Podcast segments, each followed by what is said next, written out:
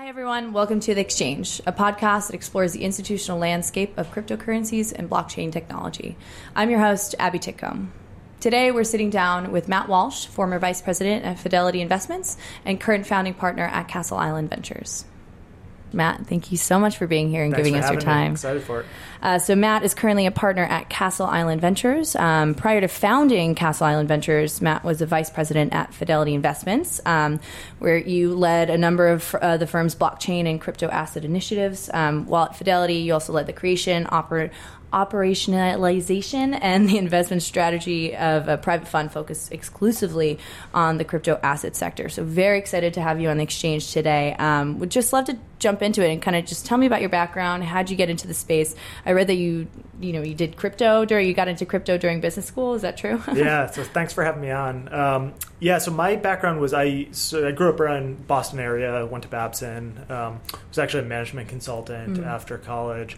And I went back and got my MBA from 2012 to 14. And it was while I was there that you know I had some time on my hand um, that I started paying more attention to Bitcoin. You know, it was Mm-hmm. uh, in the headlines a lot. There was the Mount Gox uh, Oh, situation course, that yeah. happened, and so a lot of people- Situation, Right, great way to describe it. um, Silk Road had happened around that time, Mm-hmm. and you know I was noticing a lot of the investors that, whose blogs I would read were getting into it, and you know there's some companies being formed. Coinbase, you know, Yeah. I think had been formed a couple of years earlier, and so it was down there that I really just started to go down the rabbit hole Mm-hmm. of understanding Bitcoin and. You know, I was fortunate that I had a little bit of time to, to explore and to Yeah. read whatever I could on the topic. Yeah, absolutely. So then, how did you? Um, what brought you to Fidelity, and and more on what your role was there um, beyond what I said in the. Yeah, so I joined Fidelity really um, not in a crypto capacity at all Okay. initially. So I w- was a management consultant by training, and Mm-hmm.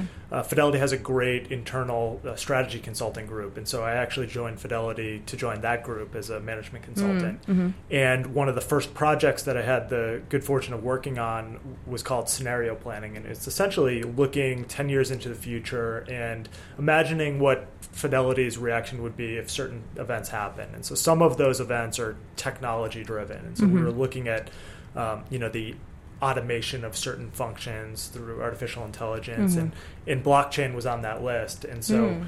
You know, I was very fortunate that I was in the right place at the right time. To Yeah, really. that, you know, knew a little bit about Bitcoin initially and, mm-hmm. you know, could, could approach it from that perspective. Our initial lens on it was Bitcoin allows for a peer-to-peer settlement and a transaction without a trusted third party. And so mm-hmm. uh, could you imagine a world where that type of a technology would be useful in the financial services space? And I think the answer is, you know, probably yes. Right? Mm-hmm. There's a lot of uh, trusted third parties and intermediaries in those type of businesses, and so it was from that perspective that we initially just got interested in it. Yeah, yeah, yeah. and you just started jumping into it and then growing in it, right? Yeah, and so it was, um, you know, so we had some people at the firm that were, uh, you know, really eyes wide open on the opportunity Yeah. here, and we uh, we really just took the opportunity to step back and try to learn as much as we could about it. It wasn't necessarily a, a grand strategic plan when we first started. Uh, it was more of here's an interesting technology. This could have some radical implications on our business model. Uh, you know, if it grows and if it you know effectuates the change that we think it might. And so we, we just spent a lot of time trying to get smarter about it, and that manifested itself in a lot of different ways. Uh, primarily, just you know, education and you know bringing in some people to do some guest lectures initially, and eventually conducting experiments, and uh, kind of snowballed from there. Yeah, well, it also manifested in Fidelity becoming one of the, like the most forward-thinking, you know, financial firms in the crypto blockchain space now, too, right? I mean, you know, we we I, I read about Fidelity all the time. I mean, from Abigail Johnson, who's adamantly supported Bitcoin and crypto in general from the beginning. Um, there's a launch of Fidelity Labs and IC their inclusion in IC3. Um, you know, even talks of you know Fidelity starting their own exchange, which is uh, funny if you could ta- uh, touch on that. But you know, how did one of the largest asset management firms? I mean, what is it? It was managed over 2.4 trillion dollars, you know, per year or something. You know, how did how did you guys become so prominent and progressive in the space? Um, because it's, it's hard for just to be eyes wide open and jump right into it. You know, what what supported that and what led you guys? So, um, yeah, good question. I think there's a lot to unpack there. I think the Yeah. first is that um, Fidelity has always been very forward thinking in terms of new technologies, very early to adopt, early to experiment, Mm-hmm. and early to innovate, and that's across the board. Um, you know, the the chairman had you know, has a great uh, history of of that. Um, you know, I think the the initial angle with Bitcoin and blockchain was really just to try to understand it a little bit more. And so I think uh, when you think about the things that have made that successful within Fidelity, I think that it's the the buy-in from the very top that that exploration is worthwhile. Um, and so that was always part of. I always felt when I was at Fidelity that I had the the permission to explore and the permission to really deeply understand something uh, within the space. And so I think that that's a big part of the the ethos. And uh, certainly Fidelity has been very forward thinking as it r- relates to permissionless public blockchains and uh, open minded about the fact that that could be a, a transformational change uh, that could you know that could really have a big impact on all sorts of industries, but uh, certainly financial services. Yeah. So you mentioned that. Uh, I love that you said that exploration was in the ethos. Right. That's a great way to put it. Um, but how did you, um, in your work, also contribute to this trend of staying, um, staying exploring, um, to continue exploring, continue being open minded, um, and how much of it was a challenge, if if it was any challenge, to gain that internal support, um, you know, for various crypto investments and holdings. Yeah, so I think the the most important thing to highlight there is just that uh, a lot of these you know big financial institutions that were early looking at this space. Uh, there wasn't that broad support from upper management. I Yeah. think you've seen a lot of uh, frustration from you know some of the junior ranks at some of those big firms. Um, so I think it's important to have that in place as a foundational building block to just have the permission to explore this thing. I think there's a lot of career risk in the Bitcoin blockchain uh, sector, and it's not. You're not going to find a lot of people that are out there kind of banging the drum for this technology, particularly you know 2014 after Mt. Gox, after Silk Road. Um, there's some reputation risk. There's some uh, There's career tons of reputation risk, Right. right? Yeah, yeah. You know, and so I think from my perspective, there was there would have been a zero percent chance of having a meaningful experience at a firm unless there was that support from the very top levels of the firm that you know we should explore this. We should seek to understand this. It's not that we need to have a, a fully baked go to market strategy for this technology. It's not not at that point yet. Um, but there was the permission to to explore it, and so I think that that uh, is certainly no credit to myself in anything that I did. Right? So there's a you know there's some people over at Fidelity. Uh, that have had a meaningful uh, impact on that culture, and I think Yeah. that's the most important part. And you, and you don't see that at a lot of places. Yeah, exactly. Yeah. Uh, so how did how did your work um, transform? So at the beginning it was just oh I kind of know a little bit about this, and then you're given the permission to explore. So what piqued your interest? What did you transition into? What was your work? What was it transforming into as you were learning and as you were exploring? Yeah, so we we started with exploration, and so we started essentially having these uh, steering committee style meetings with uh, executives at Fidelity, bringing in guest speakers, bringing in entrepreneurs who are building things, trying to educate. Uh, that transformed over time. We eventually started a labs team. Um, Coming out of that initial scenario planning effort, and we started doing some experiments. And so, standing up a mining operation, Fidelity's been public about that. Uh, standing up some uh, you know, just basically experiments. At one point, there was uh, there was an experiment to have a, a retail wallet. Um, Yeah. You know, it's, and so some of these things are, you know, just testing out new ideas. And so over time, um, I actually transitioned to the investing side of the private equity. Uh, Gotcha. You know, business unit at Fidelity, uh, looking at early stage companies as well as you know crypto assets directly. And so um, that was a, a you know a mix over time, um, and, and we got there. Uh, and so that uh, that was kind of my primary thrust towards the end of my tenure at Fidelity. Yeah, awesome. So, well, so I guess now that leads perfectly into you know you know your transition into founding Castle Island Yeah. Ventures, right? So doing specifically investing. So what spurred that transition? Um, you know, what was behind it, and tell me more about it. Yeah, so I think the the whole crypto asset investing industry has been an interesting thing to to just look at from 2014 to now, right? Yeah, so oh we've my seen gosh. Uh, I think there's been a lot of at first it was just Bitcoin. Then Uh-huh. we went through this private blockchain hype cycle. A lot of companies being formed around permissioned private blockchains. Uh, we saw the launch of Ethereum and subsequently the ERC20 token standard uh, really spur a lot of investing activity, a lot of crypto hedge funds being created to access tokens and to hold these, um, you know, these protocol tokens directly. Um, over time, I think my you know my view on this has shifted somewhat, but maybe not too much. I think that there's tremendous opportunity with some of these open crypto asset protocols, uh, you know, particularly the ones that are focused on the non-sovereign money use case, Yep. things like Bitcoin. Um, I'm less optimistic about about ICOs, and so to uh, Isn't everyone? to, yeah, exactly. To, to answer your question, I think the so Castle Island Ventures was really formed around the thesis that we are at an inflection point for for public blockchains. yeah. So your Um, investment thesis is very specific in public blockchain. That's right. And so uh, we are very fo- we are exclusively focused on public blockchains and supporting infrastructure companies. And uh, my partner Nick Carter and I have the view that we are really coming into this age where uh, these companies, these infrastructure companies, are really necessary in order to promote uh, everyday users actually using these platforms, in order to get large financial institutions actually on board with uh, holding these assets, transacting in these assets, getting data off of these networks. And we think it's a fundamental paradigm shift. It's a tremendous opportunity. And so the the idea behind Castle Island was form a venture capital firm exclusively focused on the public blockchain crypto asset space, uh, making investments primarily in equity investments in infrastructure companies uh, at the outset.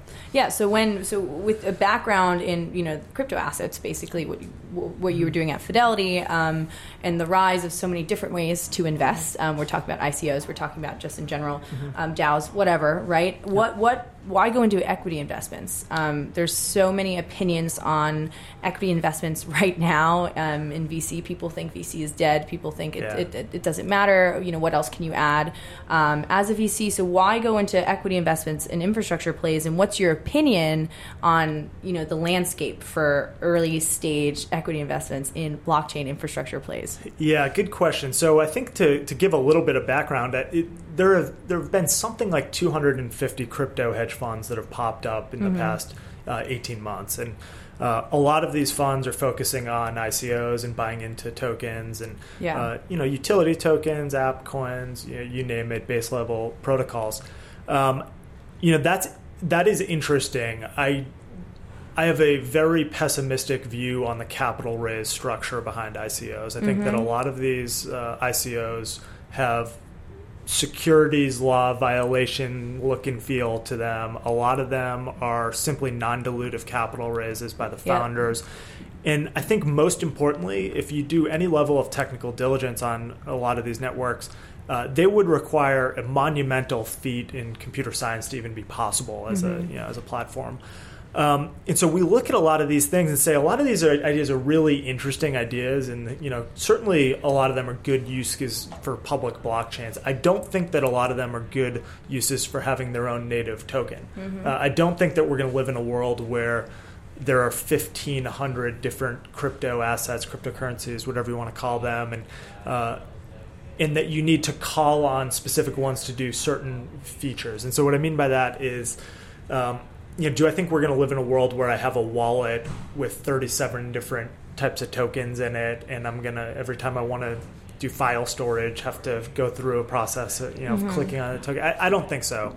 Um, but what I am very confident on is that some of these networks, these base level networks, will be uh, fundamental in the sense that there will be those services built on top of them without the need for a native token.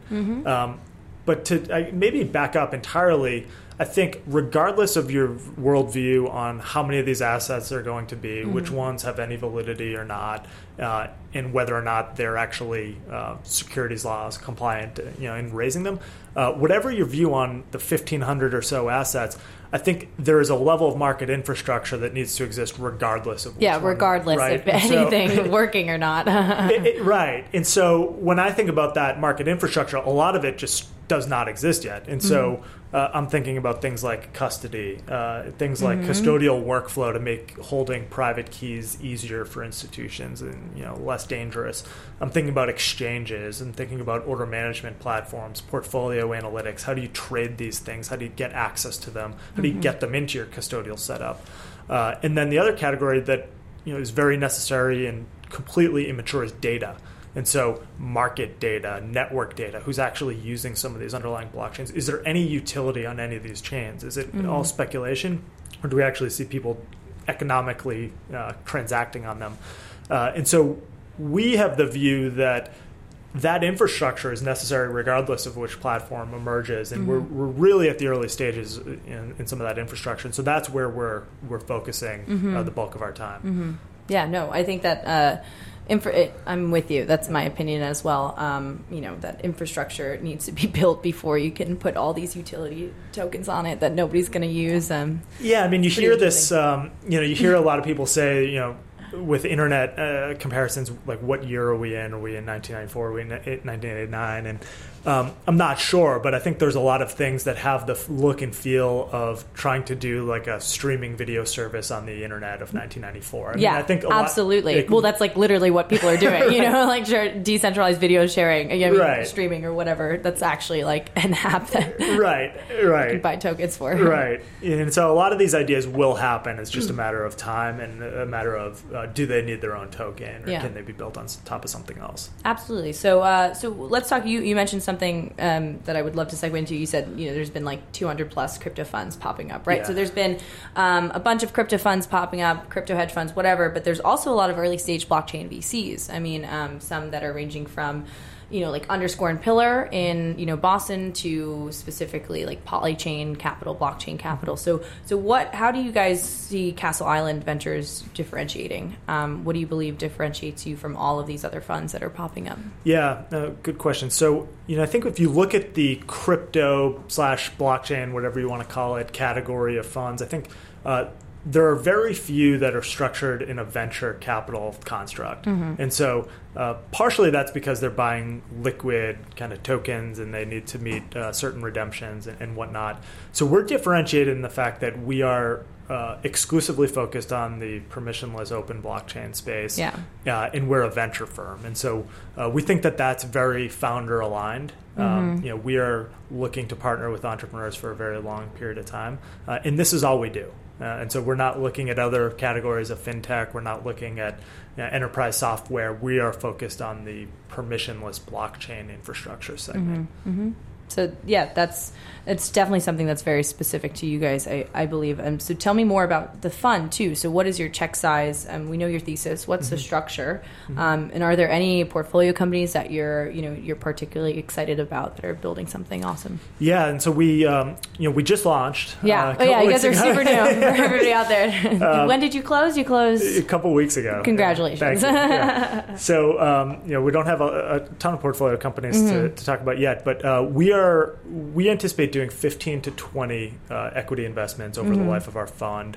Uh, we are writing checks anywhere from two hundred fifty thousand dollars to a million, and Mm-hmm. we're trying to be very early. So we're going to be seed focused. Um, our first investment is into a company called Flipside Crypto, Okay. uh, which meets a lot of these things that we've been talking about about market infrastructure. They're a data focused company, uh, started here in Boston, uh, a great team that we've uh, worked with in the past, and so uh, that's our first announced you know portfolio company, and uh, should have a couple more to announce in coming weeks.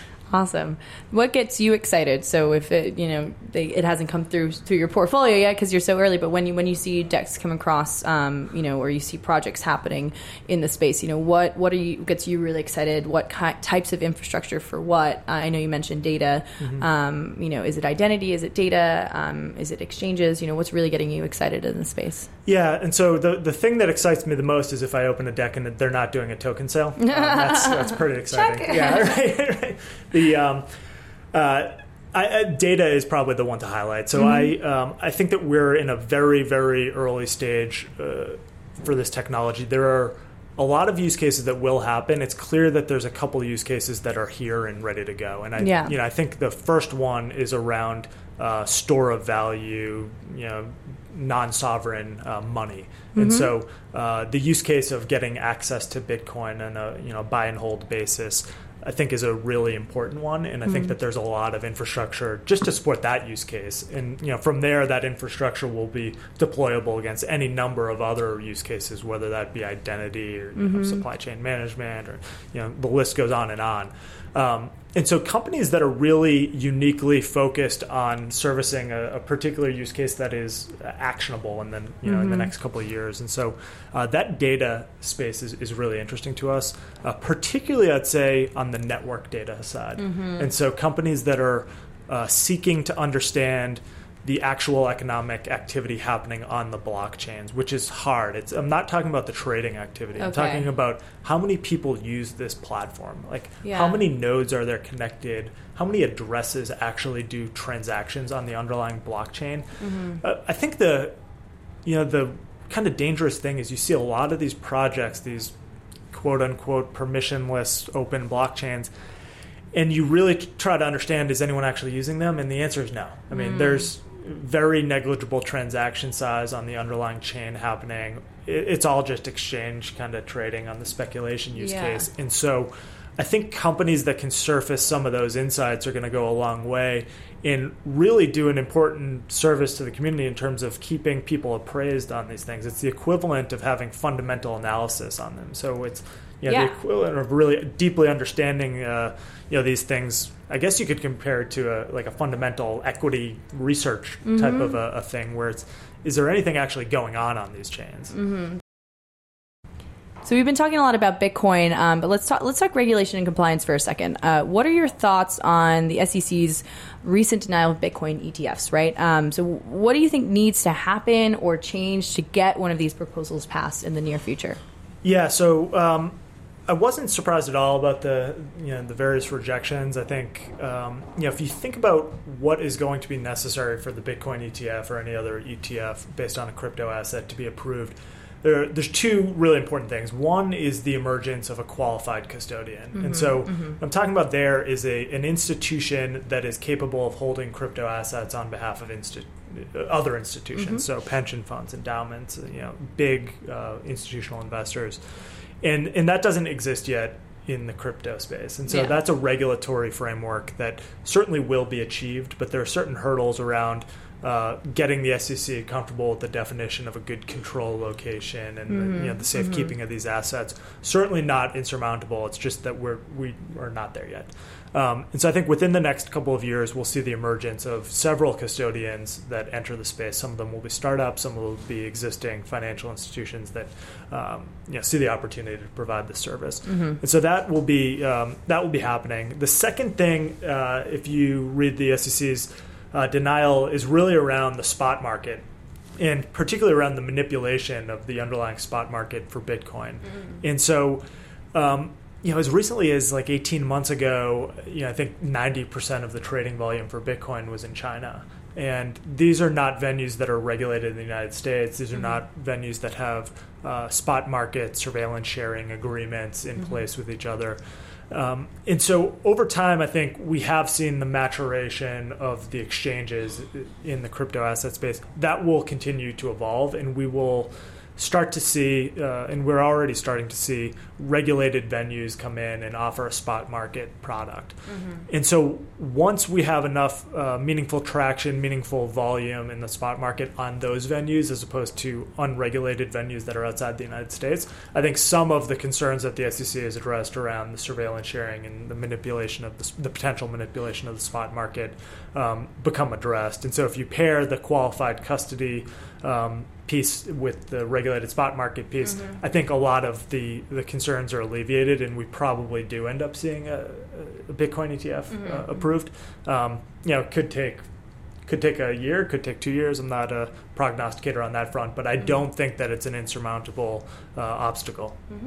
Moving off of regulation now regulation into exchanges what are your thoughts of regulation in centralized exchanges and regulation in decentralized exchanges which has been a recent trend we've seen a bunch of them popping up do you have any opinions on that yeah, I, th- I uh, think that decentralized exchanges are really interesting. I'm mm-hmm. constantly seeking to understand them more. Um, yeah. I would say um, you know, reading as much as I can about that. I think if you think about the maybe just to to back up, I mean, the way that I view a decentralized exchange is this is a really unique uh, blockchain enabled platform. I think mm-hmm. this is something that you could not do before blockchain platforms. Essentially, what it is is allowing for a peer to peer value transfer without a you know a third party, mm-hmm.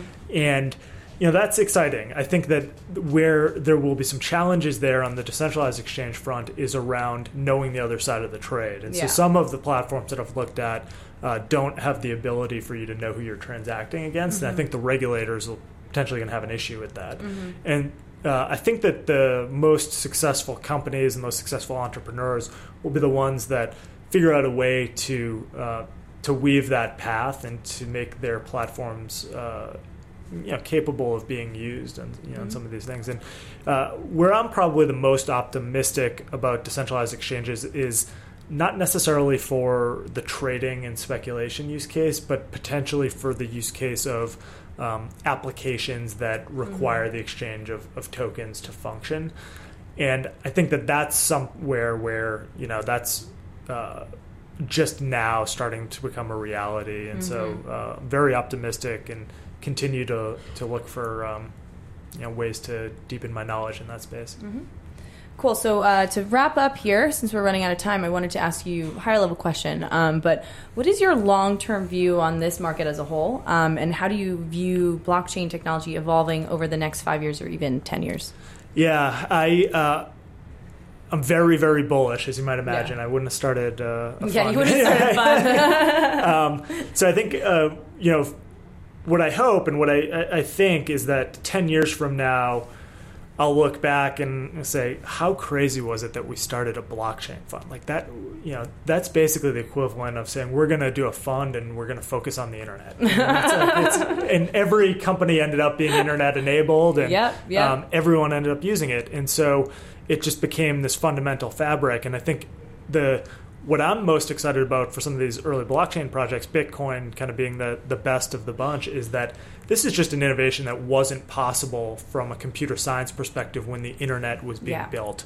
And so we're playing catch up here. We didn't have the ability to have value transfer in a permissionless way that anyone in the entire world can use and build things on top of. Yep.